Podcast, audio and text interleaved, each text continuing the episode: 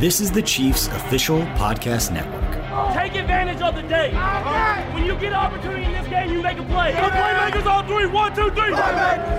Touchdown, Kansas City! The Chiefs are right in the thick of it, baby!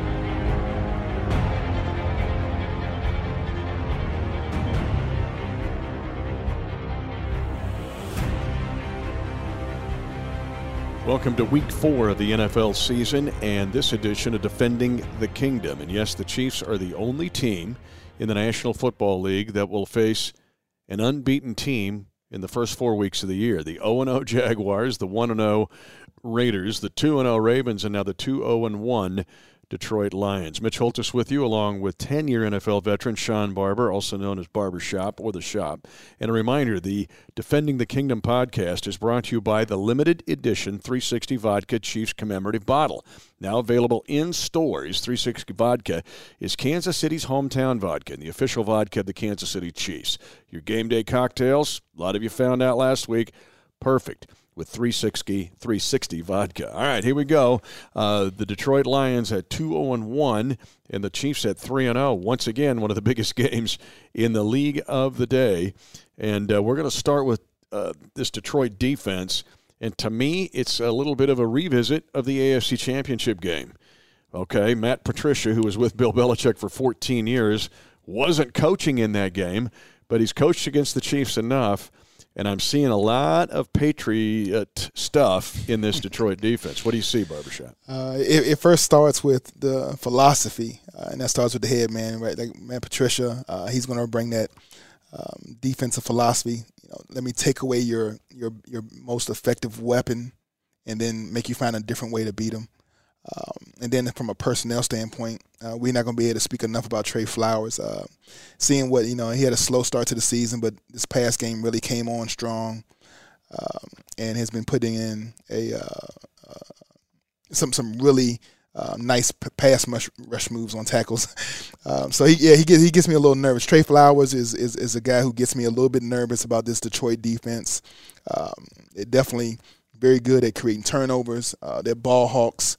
Um, and I think Patricia has brought that that that mentality from um, from New England, um, thinking turnover, thinking uh, strip the ball out, especially late in the down um, with ball carriers and receivers. You just you always have to be worried about protecting that ball, protecting the possession has to be equally as important as making the catch, um, striving to get first downs, getting positive yardage. But you always have to have on your mind protect the football.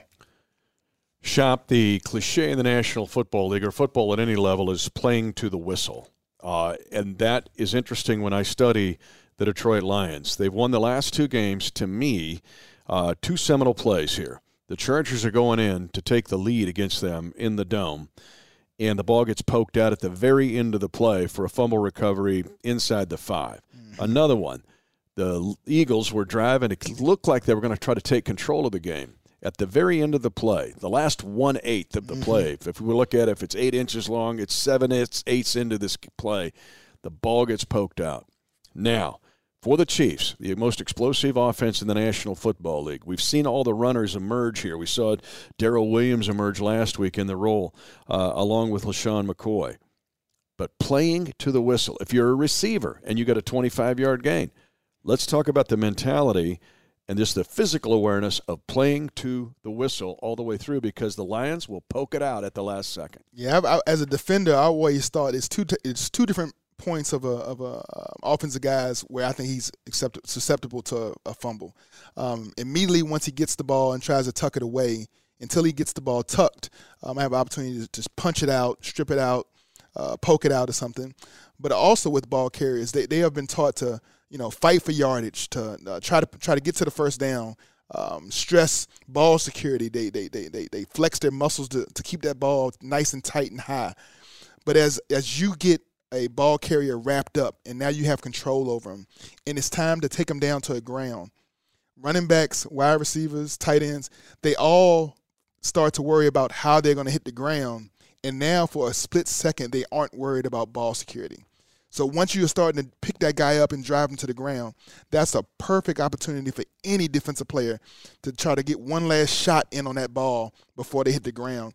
And you see a lot of footballs come out, come loose right before a guy hits the ground because for a split second, subconsciously, you're more concerned about hitting the ground than you are securing the football. And we have to fight that. Human nature says to do that, you have to fight it. You have to stress the um, the running backs to wide receivers, all, all everybody who's holding that ball to play not only to the whistle but through the whistle. Yeah, it's a natural human reaction. You, are going to fall to the ground. You, your, your arms go out to try to break the fall.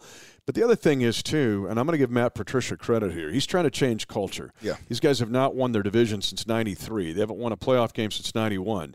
But you know what it kind of reminds me of is when Andy Reid came here in 2013. He immediately started to change the Chiefs Kingdom culture. We now see the byproduct of it back to back to back division titles and you know the NFL's best offense. We can talk about all that. I see Matt Patricia trying to form that with his own flair. This mm-hmm. isn't, you know, he's trying to be a Belichick disciple who's successful. Those haven't been prevalent in the NFL. But when I watch them on tape, I'm seeing a different mindset from the Lions. And it seems to me like a little bit of like the Chiefs went through in the culture change. It's definitely a tough nose defense. I mean, you know, he's going to bring that defensive mentality over there, being tough, a hard nose, know, wanting to press you, uh, rerouting receivers at the line of scrimmage uh, linebackers coming downhill, forcing um, Mitch, uh, you know, uh, advantages for their defensive line. Uh, when you talk about the guys they got inside, uh, you know, A'Shawn Robinson is one been one of the top defensive tackles in the league coming out of Alabama. Um, he's just a force to be reckoned with. And then one Damon Snacks Harrison. William Damien Penn Snacks. College. William Penn. Uh, anybody who knows about the career of Snacks, wherever he has gone, mm. their rush defense has gone up a couple clicks. He's a one man wrecking crew with anybody's run game, and that uh, it just frees up everybody else to play pass. Um, he demands a double team. He gets penetration in the A gaps almost quicker than anybody you can imagine coming from that defensive tackle position, um, and it allows everybody else just to play pass first and get after your quarterback. And so that's that's that. Those things are concerning um, when when you when you in, in totality you look at how they match up against our guys. Um, but with, with, as good as they are up front, there are some con- injury concerns in the back end for that Detroit Lion team. So our first quarter play to the whistle. I'll end this way with Damon Snacks Harrison. He has wrecked games for the Chiefs before. Four years with the Jets, but it's two years with the Giants. Remember, two years ago, a huge upset. The Giants were all beat up on offense, but defensively, they held the Chiefs to nine points. And Snacks Harrison had his only interception of his career in that game.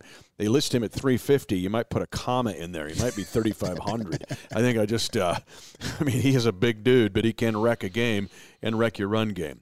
The second quarter to me of our podcast, Defending the Kingdom, and by the way, it is brought to you by the incredible people, our hometown entrepreneur folks.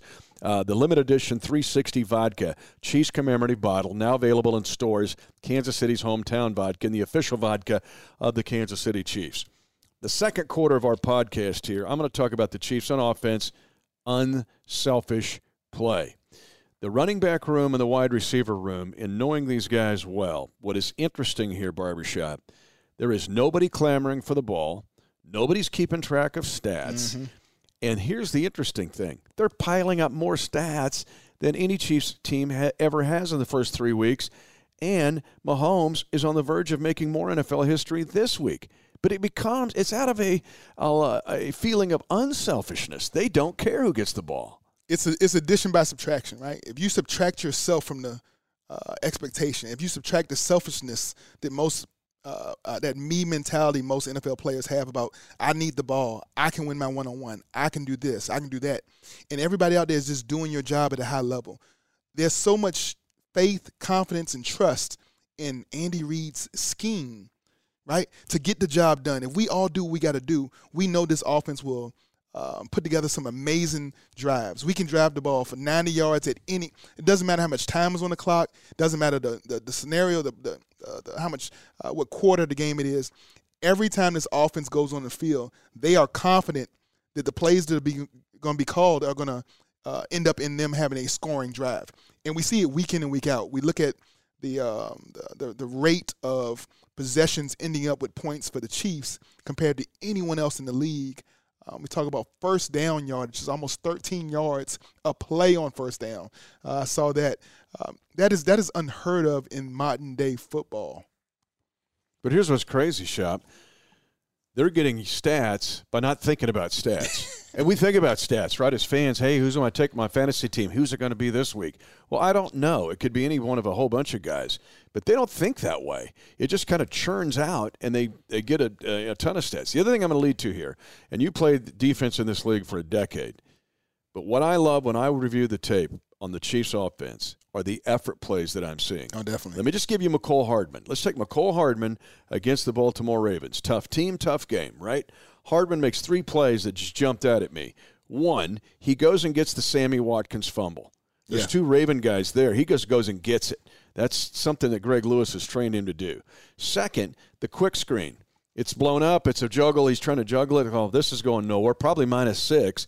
Whoops. He makes it, as coach called it, a punt return and made it into a double digit plus game. Yes. The third was fair catching that goofy drop kick that Tucker did at the end of the game. He had the presence of mind to fair catch it. Yes, sir. Those are three hustle plays by a rookie. Now, when you get hustle plays, this isn't a pretty boy offense. They're putting up pretty boy numbers, but there's nothing to me that's pretty boy about this offense. No, this offense is grinding, and uh, we go back to those three plays. That first play um, you mentioned, um, when Sammy Watkins fumbles a ball, if you are not expecting there to be a fumble on a play, then you won't get it.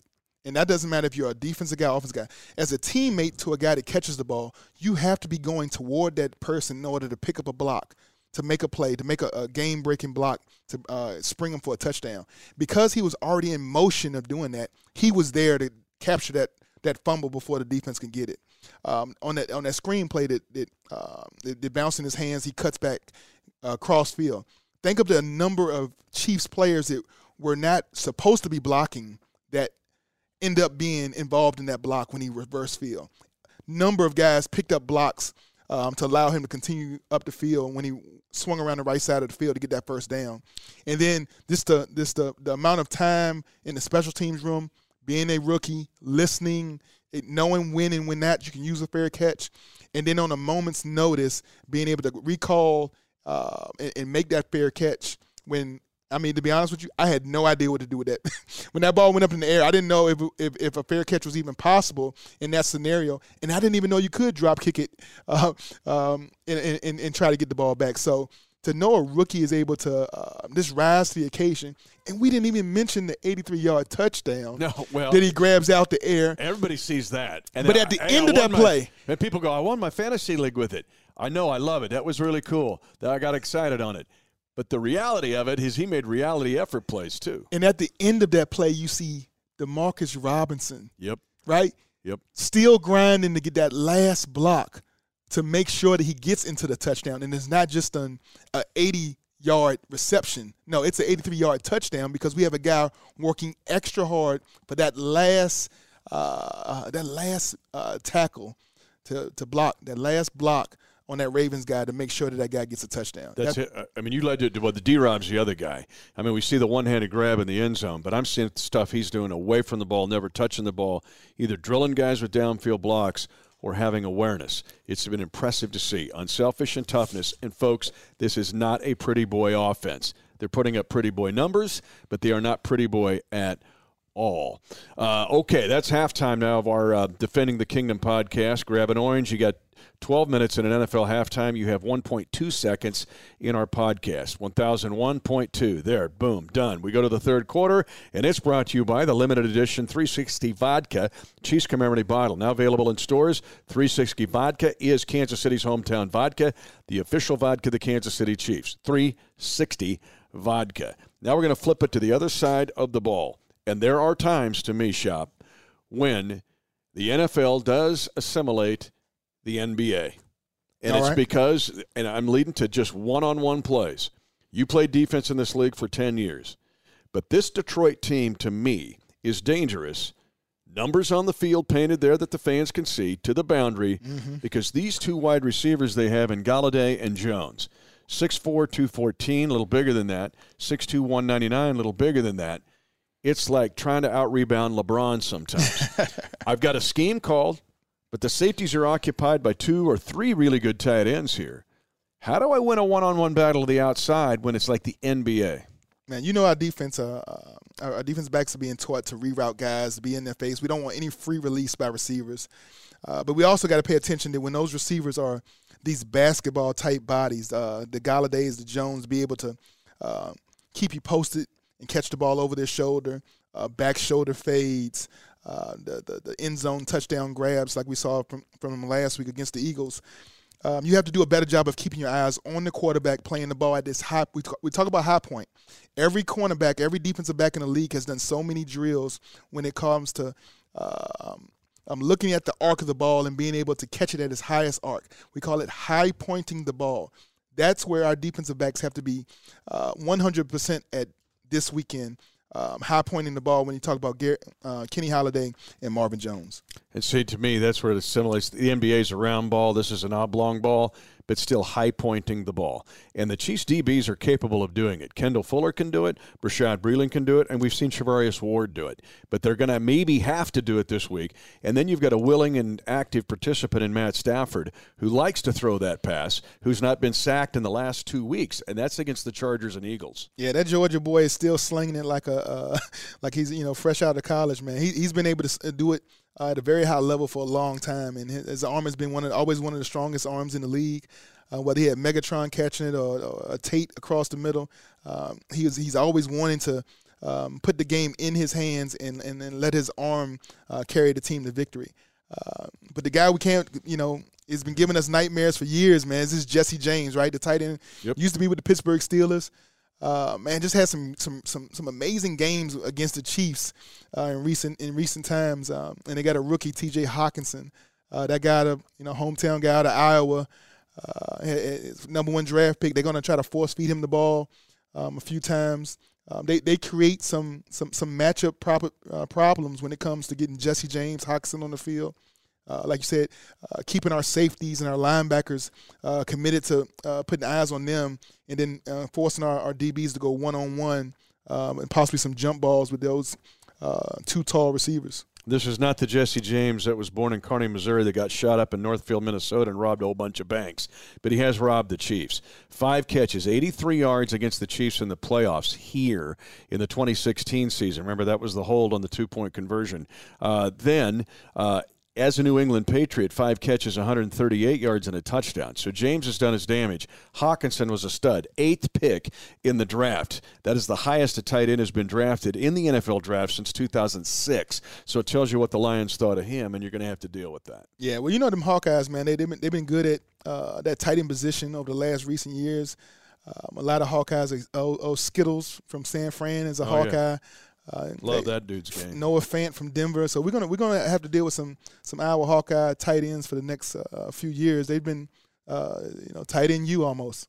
Fourth quarter, we're one of the finals here of our uh, Defending the Kingdom Detroit Lion edition, if you will. Play to the whistle is the way that we will uh, name this show because this game is going to be about playing to the whistle in all three phases. Kerryon Johnson, a good runner, underrated, but this Chiefs defense now uh, shop, I'm seeing guys step up, different people, different week. Ogbah was great last week, yeah. staying within the scheme and making explosive plays within the scheme. But I just see it's like Lego land. You got something you're building here, uh, but at some point, it seems to me really close that this defense is going to put it all together in the same game and be very impressive. Yeah, our defensive line, when you start with them, I mean, you know, Frank Clark is the leader on the up front. We got Chris Jones, the emotional leader. Um, but they, you know, they go, they're so deep, right? They're seven deep. Um, you know, only four on the field at a time, sometimes three, but they, they, they, they swing guys in and out, keeping them fresh, keeping them excited, uh, being able to create immediate pressure on the ball. You ask anybody in the secondary, the one thing you want uh, from a D lineman is immediate pressure so that the, the quarterback can't sit there and uh, pump fake you, and uh, the receiver can't run, uh, you know, uh, pump and goes and, double moves and things like that. Uh, we have secondary guys that are capable of, of mirroring and masking and, and shadowing um, um, any kind of receivers, but nobody can cover a guy for over two seconds. And I love Anthony Hitchens in the middle. I just love him in there as the catalyst and the communicator in there. That's I mean, it's a guy after your own heart. Finally, it's dealing with special teams here now. Agnew gets a hundred yard kickoff return. That kind of flips the game. Again, that that fumble at midfield was one. Two, a hundred yard return against the Eagles, who are good in special teams, and plus he had a twenty four yard punt return earlier splash plays in special teams. Can the Chiefs create them this week, and can they prevent them? I think we always talk about the three phases, right? You got defense, you got offense, but special teams is a third of the snaps. Special teams is a third phase, and it's just as important. Um, there's nothing worse than be, be, be controlling the game offensively, defensively, and on a kickoff you give up a 100 yard kickoff return you the momentum swings and now you have to regather yourself and re- regain your momentum um, so our coverage unit's got to be awesome this week uh, we got to be 100% in all our field goals and extra points um, and I think you know Coach Toub is he always does a great job of preparing our guys, um, but I think you can see a little uh, we might we might see a couple uh, special things on our special team as far as our return game. Uh, once our defense gets this Lions team off the field and give our return guys a chance to uh, make some big plays. Here you go, folks. Week four, the Chiefs at 3 0 against the 2 0 1 Detroit Lions. It is all about playing to the whistle in all three phases against this Lions team. He's Sean Barber. I'm Mitch Holthus, voice of the Chiefs. Thanks for joining us. Brought to you by 360 Vodka, the uh, Kansas City's hometown vodka, the official vodka of the Kansas City Chiefs. Roll on and try to get to 4 0.